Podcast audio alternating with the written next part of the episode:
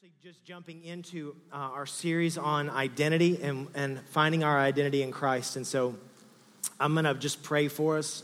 And uh, we're going to jump in, then we're going to have some more opportunity just to, to worship and get our heart before uh, the Lord. So you guys pray with me. Yeah, Father, we're very thankful for this moment to receive from you.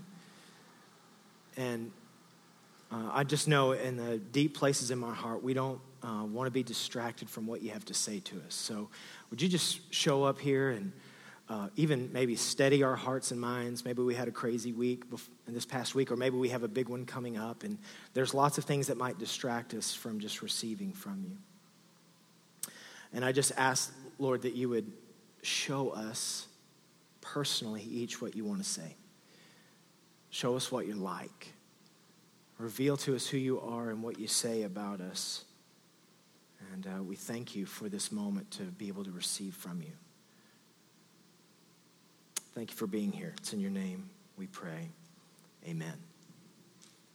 So, uh, in 2007, uh, there was a book that came out. It was called The Shack. And, and uh, many people read it. It was kind of a, fire starter book uh, in, in the church, uh, in the church world, because uh, it what it did is, is it opened up an idea about how we see God. And so there was actually a little uh, firestorm over it because uh, the, the depiction of God the Father was actually uh, a black woman in it. And then the, the, the depictions of Jesus and the Holy Spirit, they, were, they kind of messed with uh, your, the typical way that we tend to see God.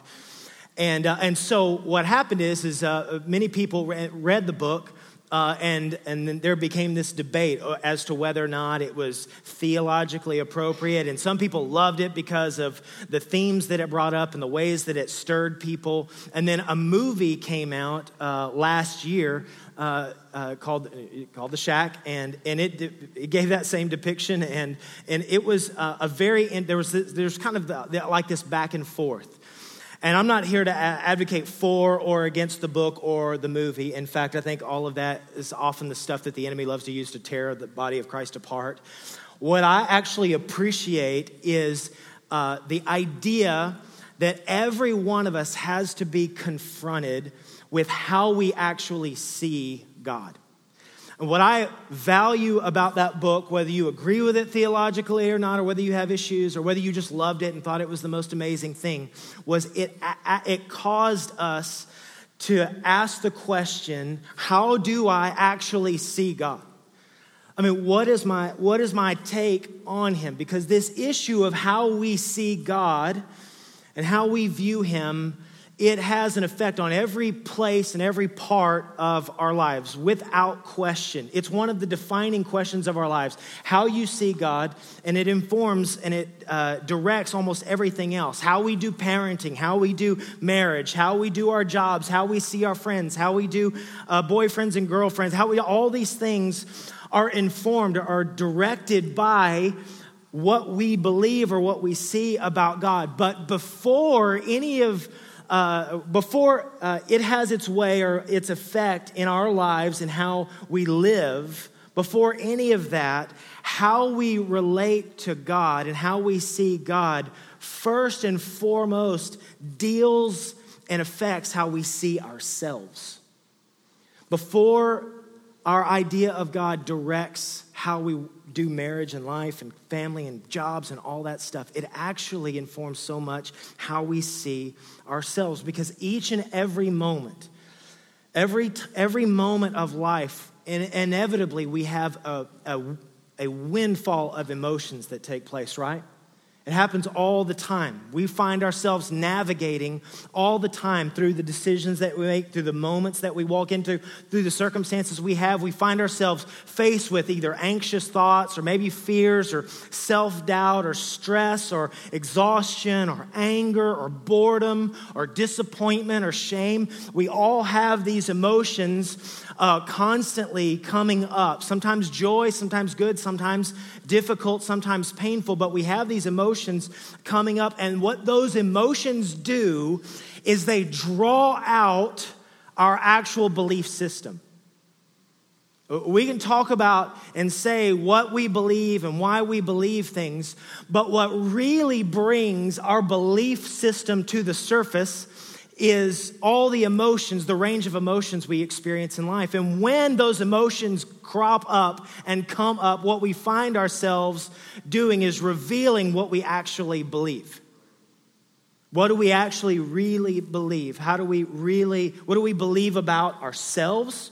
What do we believe about God? And the range of emotions calls that up. And so, what we see from Scripture is that Jesus came to redefine how we see God. That who Jesus was and what he said, it shook the way people saw God forever. And uh, if you have, if you're here this morning, if you, you got in, you came in, um, you got to worship God. On the back of that is a set of notes if you want to follow along. Who Jesus was and what he said, it shook the way that people saw God forever. Right? For, because as God's people, for the, the previous 2,200 years before Jesus ever showed up, what, they, that what there was is this radical, amazing God who was moving in power and might. He was the transcendent, holy God. And the people saw his acts of mercy and they saw his acts of power. They saw him deliver uh, people from Egypt and deliver the, the, his people from giants. And they saw supernatural provision and, and walking with them through life. They saw protection over them as a nation. They saw uh, him walk their people through all kinds of uh, dis- uh, disappointments. They, they saw him walk with him through all kinds of circumstances where they would prevail, even though the odds were stacked against them. They saw the transcendent God, the holy God, and they recognized they could, they, year in and year out, they could not measure up to him, and they saw him that way. He was demonstrating his power, his majesty, all the time, his goodness. He was demonstrating he's a provider. He was demonstrating all of these things all the time, but everything was done at an arm's distance until Jesus came. And what I just want to submit to us this morning is that Jesus came and his main mission, the reason he was here, his his three year ministry, if you wanted to try to, there's, a, there's many ways we could try to sum, uh, sum up what he was doing. But I think there's nothing more that we could sum up the ministry of Jesus than he came to reveal the Father. He came to show us what the Father was like. If you have a Bible, grab, you need to have, everybody needs to have a Bible, John chapter 14. John 14, if you don't have a Bible, there's maybe one under the chair in front of you or close to you. You grab your phone, jump onto a Bible. John chapter 14. And I want us to explore this scripture uh, together and then see the weight of what it means uh, to us. John chapter 14. Jesus is going to declare and he's showing exactly what it is that he came to do. John chapter 14, we'll start in verse 7. Here's what he says Listen, if you had known me, you would have known my Father also. From now on, you do know him and you have seen him. So Jesus is saying, Listen, you've seen him because you've been with me. And so Philip says to him, Lord, show us the Father. It's enough for us. So Philip's like, I want, we want to know the Father. It, it's going to be enough. And listen, look at what Jesus' response is. Jesus said to him, Listen, have I been with you so long and you still don't know me, Philip? Whoever has seen me has seen the Father. How can you say, Show us the Father? Do you not believe that I am in the Father and the Father is in me? The words that I say to you, I do not speak on my own authority, but the Father who dwells in me does his works. Believe me that I am in the Father and the Father is in me, or else believe on account of these works or the works that I've been doing themselves. So here it is, right here. Jesus wants to make it clear listen, if you want to know what God is like, then I want you to look at me. Everything that I do is because of who the Father is. I'm revealing him to you and what the, what the people, the religious leaders, and even just the culture of the day, they, they did not understand. They saw the transcendent, amazing, holy God. And Jesus came down and said, Everything that I've been doing, everything that I am, this is who the Father is. I want to display, I, I am here to display who God is to you, who the Father actually is. I'm here to show you that you have a heavenly Father. And that's what he came to do. I'm here to demonstrate who he is. That's the mission. That's what I'm. I'm not here to get converts. I'm not. I'm not here to uh, uh, to sell fire insurance to get people out of hell. Listen, when Jesus came, he was coming to say, "I want you to know who God is. I want you to see Him, who my Father is." I'm not trying to start a new religion. I'm not trying to to do any, uh, I'm not trying to create a new religious program. Here's what I'm doing I am showing you forever what God is actually like. And everything that I do is a display of who He is. I want you to know the perfect love of the Father. And this is what we see actually throughout Scripture. John chapter 12, and Jesus cried out and said, Whoever believes in me believes not in me, but in Him who sent me, and whoever sees me sees him who sent me. John chapter 10, I and the Father are one. John chapter 5, so Jesus said to them, Truly, truly, I say to you, the Son can do nothing of his own accord, but only what he sees the Father doing. For whatever the Father does, the, that the Son does likewise. Colossians chapter 1. He is, Jesus is the image of the invisible God, the firstborn of all creation. Hebrews chapter 1. He is the radiance of the glory of God. Jesus is the exact imprint of his nature, and he upholds the universe by the word of his power. If you want to know what God is like, look at Jesus. Look right at him.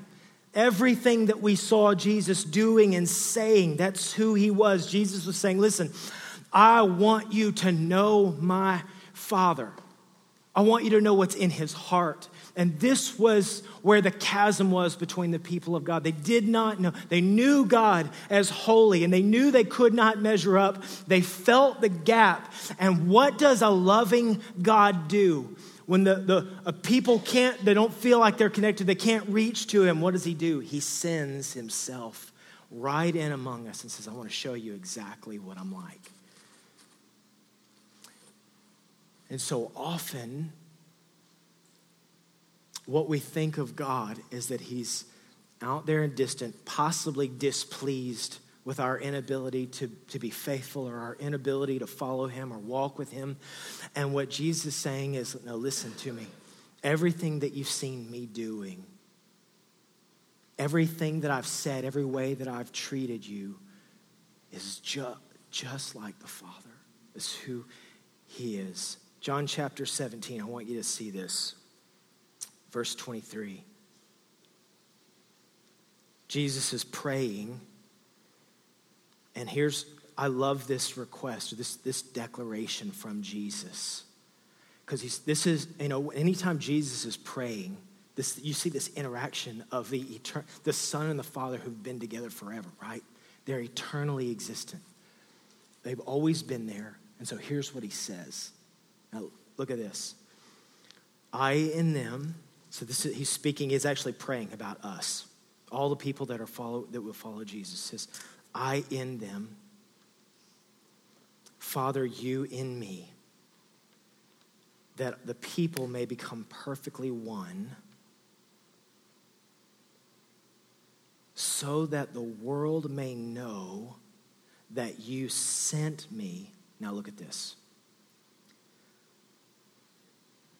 So that, uh, so that the world may know that you sent me and loved them even as you loved me. So here is what Jesus is saying about his ministry I came, you and me, or them and me, I and you, so that the world would know that you sent me. So, meaning God the Father sent Jesus on purpose for this, so that they would know that you have loved them even as you have loved me. So here's, here's the declaration the radical, fiery, unimaginable love of the Father for the Son is the exact same love he has for you.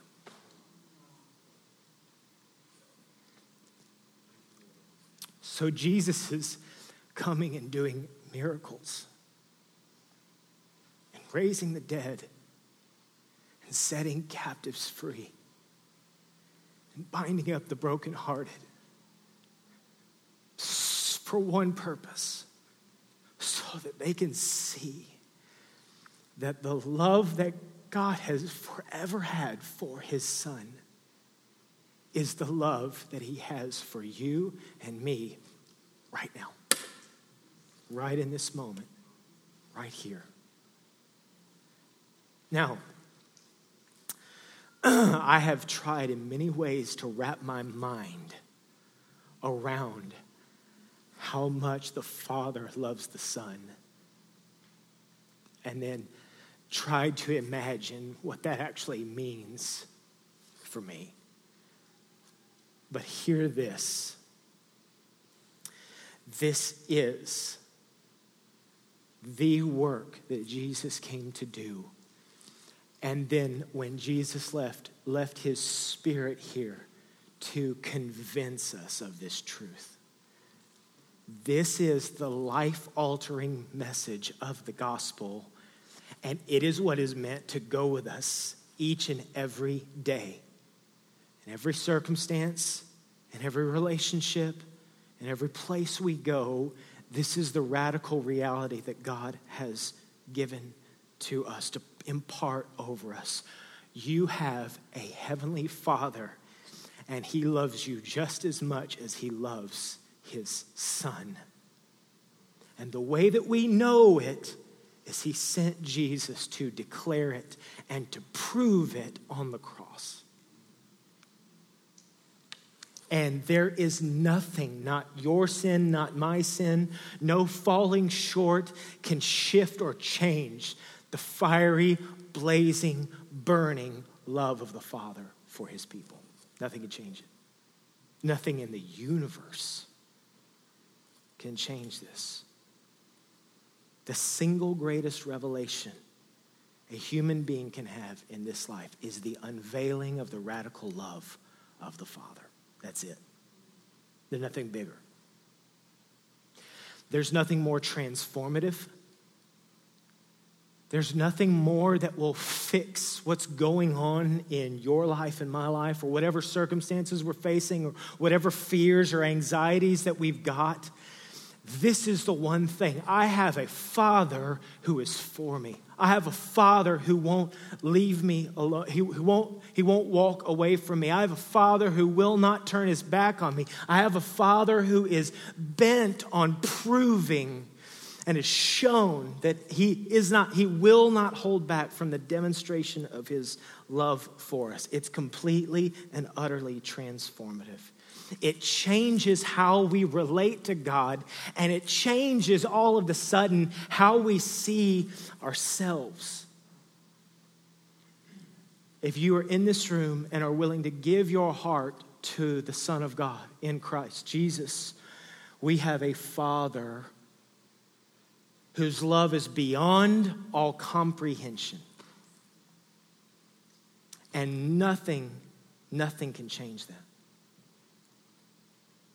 Now, I'm going to ask our team to come back up here. And we're just going to take a moment to ask God to begin to shift this in our minds. Because Here, it's one thing for me to say it, it's another thing for us to ask God to reveal it. If there's no greater revelation on the face of the planet than that we have a heavenly Father who has loved us in the same way that he has loved the Son, then that's got to be something that has to be supernaturally downloaded. Meaning, and, and that's, that's, a, that's a big way of saying this. Listen, it takes God to reveal this to us. And what we want to do is be a, a people that faithfully ask God to do it. So here's what I want you to do Will you just stand with me?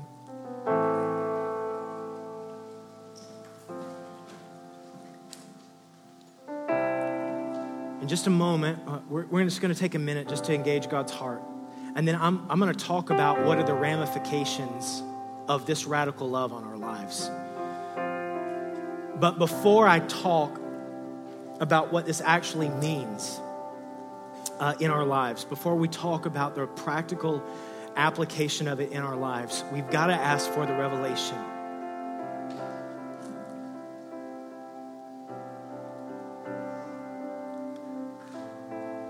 And my guess is, is you have at some point in time, maybe just this week or maybe even this morning, you've, you've had that whisper to doubt the radical love of a father. Or you've been tempted to believe that you're not worthy of it or you haven't lived up to this. And what God wants to convince us in this place is there is no height or depth that can steal the truth of a Heavenly Father that burns white hot with love for us, no matter what. That He will not leave, He will not forsake, and He wants to impart this truth to us in a way that transforms how we see Him and see ourselves. And that's what He wants to do. So I'm going to pray, and I'm going to ask you to be really bold and begin to pray because I don't think there's probably in the church anything more honestly bland than when we start talking about the love of God. It's become so secondary, secondary and uh, uh, second nature, secondhand nature. Just one of those things that, yeah, yeah, God loves us. And I'm telling you, if we don't have the full revelation of the heart of the Father for us, we will miss what God has to say, to speak, to declare over our lives. There's nothing more important than getting this in this moment. Father, we are asking by the power of your spirit who's alive and here in this room right now. The one who said he would make his home inside of us. We're asking for a revelation of your love for us. We're going to take a moment to sing songs, but what we're really asking as we declare these truths and as we cry out to you in song, what we're really asking is would you open our hearts and our minds again to receive this truth? Because it's not a one time thing, it's something that you want to impart each and every day. So just right where you're at, before we start singing, just you have to ask him. You have to invite him. I can't preach you into this place. You're going to have to be the one that actually asks.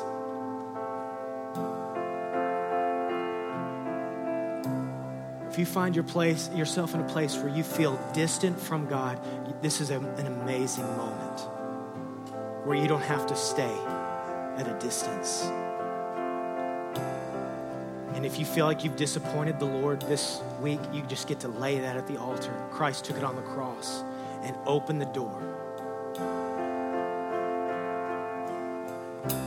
God, I thank you that there is not one thing in all creation that can separate us from your love. Would you convince us as we cry out to you in worship? If you want, you just have a seat for a moment. Team's going to stay up here. We're just going to finish out here in a moment. If it's helpful for you, we're going to put it up on the screen. Uh, but if you want, you can turn to Romans 8. And there's a ramification for what it means to have a heavenly father.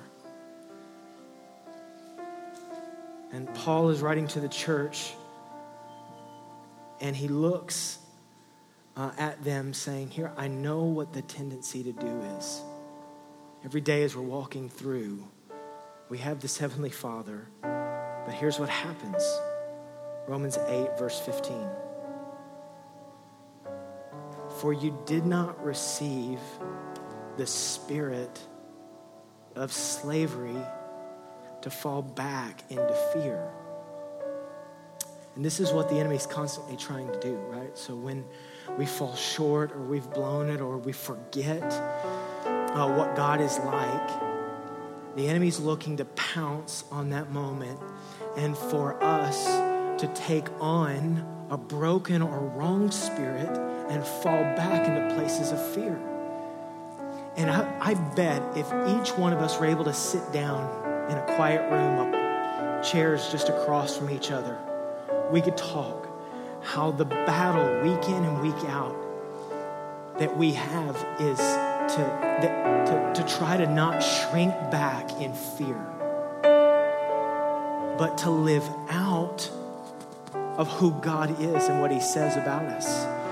So, and that's what He's describing here. He's saying, listen, for you did not receive the spirit that God gave. It's not a spirit of fear that causes us to fall back.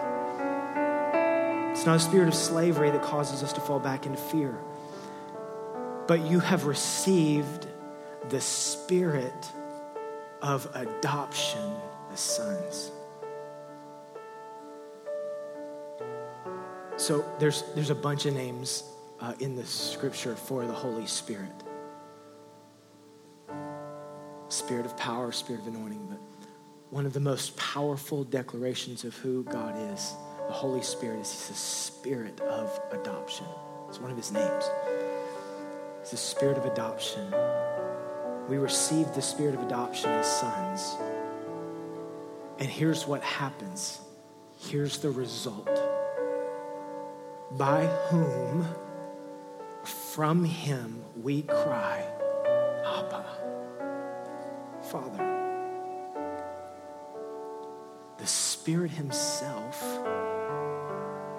bears witness with our spirit that we are children of God. So here's what He's saying Jesus did not just come to reveal the Father so we could all say, Yippee, great. What he said is, is I wanted you to know the Father so that we begin to live our lives as sons and daughters of the Most High God. So that the base of what we operate out of is the fact that we've been pulled into a brand new family.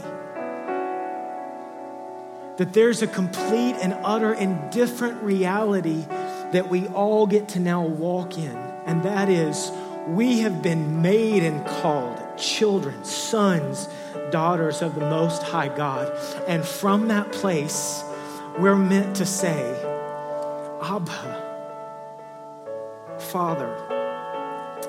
As I was uh, describing the, the book and the movie, The Shack, that came out, uh, one of the clear things that is brought up is how the wife in this story, when she refers to God, when she prays, she calls him Papa.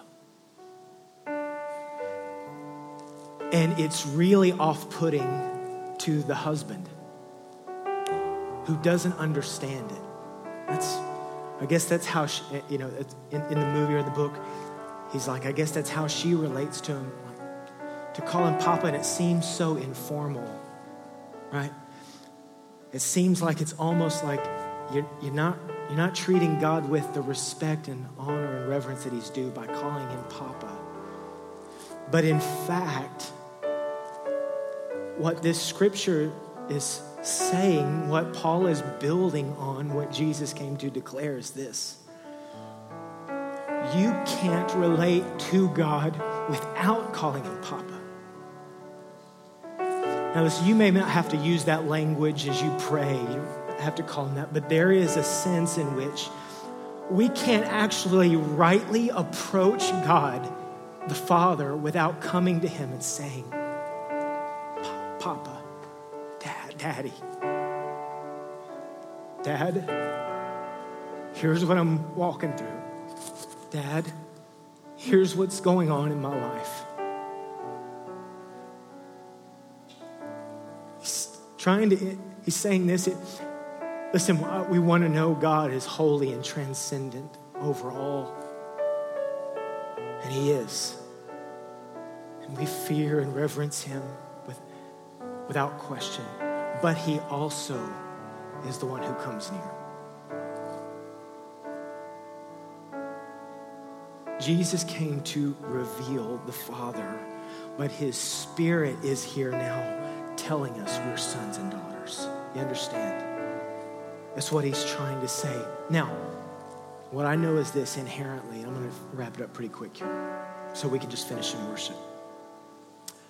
What I know is this is assuredly, assuredly as I say that Jesus revealed the Father and the Spirit is now in us declaring we are sons and daughters.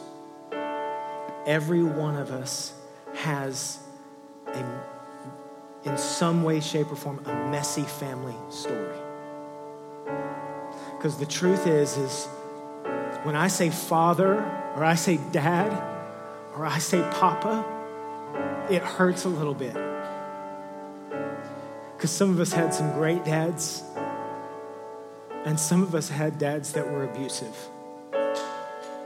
And some of us had dads that were neglectful, and some of us had dads that were absentee, or some of us had dads that were spiteful, or maybe even just plain evil.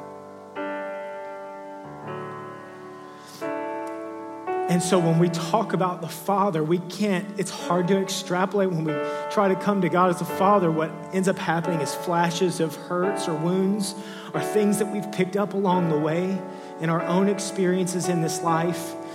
And so what Jesus is trying to say here is listen, through the Spirit of God, what He wants to convince you of is whatever shortcomings your parents had in this life, you need to know you have always had a perfect father. If your parents were messy and broken and wounded you, hear this you were never, ever left without a father who loves. Never once. So Paul's saying, grab onto this thing and say, Abba, Papa, Dad and walk through this with everything. You have a perfect Father, and He wants to talk to you, and He wants to be with you, and He wants to be near to you, and He wants to hear about your day, and He wants to be with you in those moments where you felt alone, and He wants to show you who you are and the family that you're a part of, and He wants to reorient your identity so that you don't walk around wounded anymore. And so He's pointing say, listen, say, you may relate to Jesus as Savior and friend and King, and you're good with Jesus, but when you think about the Father, He seems distant. And what Jesus is saying is, listen, whatever you've seen in me, that's what the Father's like, and He's always been with you and he's, and he's speaking and declaring truth. He's the caretaker of your soul. He's the one who covers you when the stuff is hitting the fan. He's the one who stands in front of you on a dark and stormy night, and someone comes to the door and says, I'll, I'll stand in the door, I'll answer the door for you. That's who he is. And what the Spirit of God is meant to do is to get our hearts to believe that that's who he actually is, that he's like. So that I believe this I am cared for. Because there are moments in your life where you've not felt cared for. I am protected because there's been moments in life where you've not felt protected. I am provided for. I am accepted. This is what the Spirit of God is looking to do in us. It's what he wants to accomplish, it's his purpose, it's his plan. Wants you to say, I am a son of the Most High God. so I'm going for it. I'm a daughter of the Most High God, so I don't have to shrink back. I've been given a brand new name and a brand new family. And I'm going to walk in it. And I'm going to walk out of that truth and that power and that reality and believe this with everything inside of me. And listen to me. This is where it begins to shift the reality of our lives. Because let me tell you, when you have a perfect Father in heaven, guess what? We're free to forgive our fathers who failed us here. We're free to bless mamas who didn't stand for us. We're free to forgive spouses who spoke broken words, or we're free to forgive or to love on kids who are running a million miles in the opposite direction of you. When we're sons and daughters, we're completely and utterly free to operate out of all that God has called us to be and do. But we got to believe it. To walk, to be able to walk away. From, listen, you want to crush. You got a, a, a paralyzing sin going on in your life and you're going, I don't know how to overcome this. I can't get past it. Let me tell you, five minutes on our knees before Papa, before Abba, letting Him wash over us His radical love and mercy is a game changer. It begins to shift the realities of our lives, and that's what He wants to do. God's here to shift. We have just a few minutes. Stand, would you stand with me? We're going to just close out our time here.